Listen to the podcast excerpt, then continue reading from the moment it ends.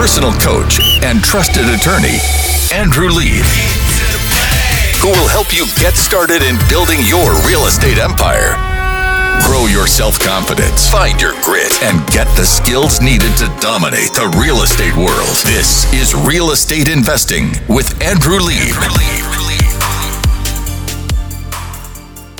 We were able to keep our guest Ian Wilder from the Long Island Housing Services with us. And what we were discussing with Ian is this new discrimination disclosure form that's being used in brokers. And as a landlord, as a seller, I'm freaking out about this. I'm freaking out about this because I hire a broker. Now they have to alert the buyer and tenant of their rights. They give them examples of all the things that we can't do. Like, I can't even have a preference for who I like anymore. And it says how the buyer and tenant can go to the Division of Human Rights to file a complaint and get monetary money damages against me. And I got Ian Wilder on the line, and I started off with him, and I said to Ian, isn't this isn't this a major thing? And Ian goes, No, it's not. And I want to know, Ian, what what should happen? What should we be doing? Tell us. Okay. Okay.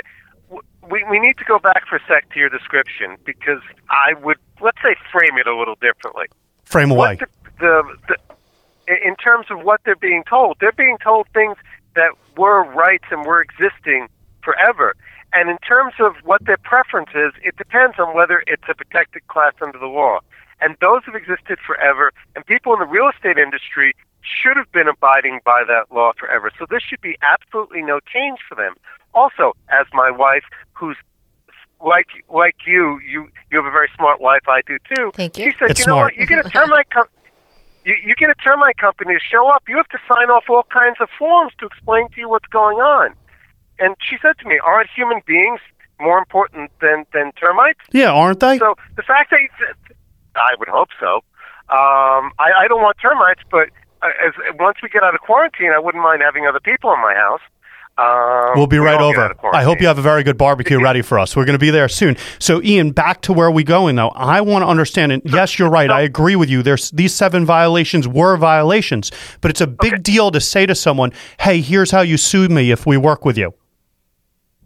How is that not a big deal? it's be- it's better to have it up front. Now, honestly, it's good marketing for for the the real estate agencies because it shows them as being upfront in terms of telling people what they can and can't do, and it works in their favor because then they can fall back on in negotiation. This is called pointing to the higher authority. If they're asked to do something which is against the law, they go, "Look, we have this piece of paper. It explains we can't do that." So And isn't that my point? Pointing to So this is major. So it's going to change practice in Long Island because it's giving credence or corroboration to the brokers to weed this out. No, this thi- this shouldn't change practice. They should have been saying no all along. But This now they have it easier for them But to Ian, say no. Ian, yes, it makes it easier, and they are in a weak bargaining position with their landlord and seller clients who they're beholden to, and now they have ammunition from the state to say How- they're how right and they- they're wrong.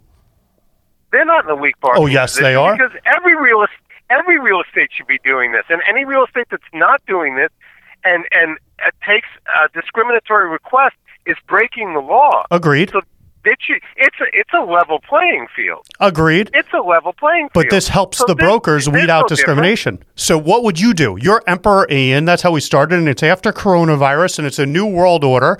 What do you think the state should do? Meaning, what regulation, what statute, what should they do? We acknowledge that the brokers could do more. Okay, we okay, acknowledge the okay. landlords could do What- more. The sellers could How do do we more. stop discrimination Stop discrimination. Ian. Yeah, stop it. Well, stopping discrimination would be getting rid of things like racism in this country, but we can do a lot more at the very least. I think government, in the same way, can can work with the private industry to provide backstops for them so it's easier. One suggestion: we had a closed door session in Huntington with the Huntington Anti-Bias Committee and some realtors, and the realtors said, "You know what we prefer? If we worked with the state and the state put up a single website with all the information that a buyer would ask for, and we could just that information was just in one place. You know, the information they put up about school districts and and and and, and income amounts and whatever else that they ask about about about neighborhoods, and we could just say this is a state website. Put in the zip code has everything you want. The realtors actually ask for that. That's an example. The other thing is uh, some of these real estates um, clearly need to have uh, better handle on um, how they're agents are treating people, especially they're treating them differently. So how do they get the handle? instance, Yeah. you- I'll, I'll, give, I'll give you an example. There was in the news Newsday thing, there was videotape of an agent telling, um, I believe, an African American uh, buyer that they wouldn't take them out unless they had a pre-approved mortgage, which I always considered to be wallpaper. And then they told the uh, the, the the white buyer, "Oh, I got three listings for you. Oh, you don't have a pre-approval? Don't worry about it." I don't care whether the rule is that you have a pre-approval or not. The real estates can decide what their rule is, but they need strict enforcement of those rules so that they can see clearly that their agents are treating everybody the same.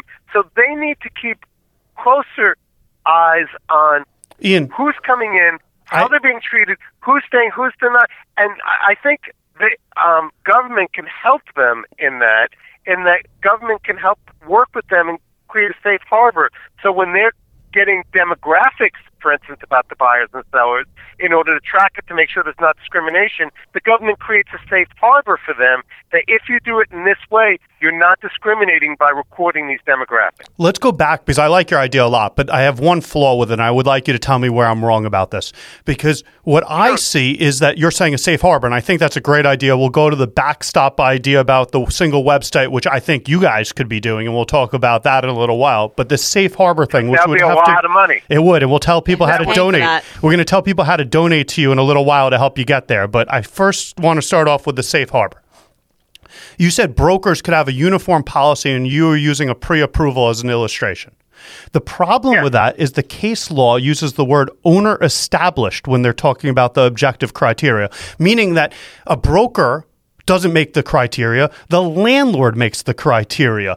The broker doesn't make the criteria, the seller makes the criteria. So what happens if the broker has a criteria that you don't need pre-approvals and the landlord who's working with them goes, "I'm not letting anyone rent my place without a pre-approval." So isn't it less of a safe harbor but more of a mechanism to be able to create that? Well, that to start with, your question, and by the way, you said landlord, and it was actually seller. I said But both, actually. I said- rental. I said landlord and seller. this- The case is Mancuso v. um, Douglas but, Elliman. But, but the thing is, the example that we're talking about from the Newsday recording, the woman said, "I have a blanket rule. Okay. Unless you have them, I will not show you a house." Okay. Yet somebody else walked in and she showed them three houses, and they had the same thing. Neither one of them had a um, pre-approval. I agree. So your example doesn't really apply. Yes, there might be exceptions, and you know what? You can deal with exceptions. You could you could have an extra button that says, "Okay, so th- you're showing houses. That means you're not showing these two houses, but you're showing these other two houses that don't have that rule." I but guess- not that you tell one person you have a blanket rule and the other person looking for the same exact thing that you have three places you can show them immediately. Ian, And we that's where the big 100% problem agree. We 100% agree about your statement and your illustration that you can't show one person with one blanket rule and have a different blanket rule for another person. My question was about your safe harbor, though. And you're saying the brokerages should have it. And what I'm suggesting to you is it's not a brokerage level issue, it's the landlord seller level issue because they're the ones that established the criteria in the first place. No, because that's a subset. Not everybody says that. So that's th- details like that are easy to work with. It's very easy in record keeping to check off a box that says, um, you know, uh, seller requires pre-approval for those few exceptions. But those few exceptions don't eat the general rule. I can. T- I did. I did real estate for a dozen years. It was very rare that people required a pre-approval, and honestly, it was mostly the realtors that used that, not because most of the, the sellers that I dealt with were not professional sellers, and they were not um, aware enough to ask that unless the realtor suggested that that's what they should do. Good point. So I want to yes, go back to your be a- backstop. there might be a, there might be some minor exceptions, and you can account for those in record keeping. That's why I'm saying, and I'm not saying uh, that's why I don't want you to call me emperor. I'm not saying that Ha, the government should I will. down. Don't worry, I'm won't. what, what I'm saying is the government has the power to create a safe space for the government, for the in, uh, the real estate industry, and the fair housing people to come together to create rules that actually work for everybody because they'll decrease discrimination and they will protect the realtors or the, the real estate agents. I don't want to use realtors as a term of art; it only applies to certain people, not other people. A trade name. Um, but th- there there are a number of places where they could do that type of uh, record keeping or standardization, where where um, having and also you mentioned before this the question of competition. If you have the government come in and set a level playing field for everybody when they work with the real estate industry and the fair housing, then there's not some people who are trying to do the right thing and other people who are girding along the line in order to try and pick up one or two extra clients. That's a really good point, wink, wink, Ian. Nod, nod. Ian, that's a really good point, and we're discussing with Ian Wilder, who is the executive director of Long Island Housing Services. You can see them at lifairhousing.org if you want to learn more about them. We're discussing Ian's suggestions for the industry because we're going to use the word instead of major new fair housing regulations, first step fair housing regulations. And Ian's suggesting two different ideas a backstop where there's a website with a clearinghouse of information, and additionally, a safe harbor where there's certain characteristics that are set to screen people that are applied to everyone. If you're interested in supporting weeding out discrimination throughout Long Island, I suggest you go to lifairhousing.org and make a donation to this great organization that's been protecting civil rights for Long Islanders since 1969. Ian, thank you so much for being with us. Stay tuned for our next segment. Have you ever dreamed of owning a rental property, flipping a home, opening a successful business? This is Real Estate Investing with Andrew Lieb.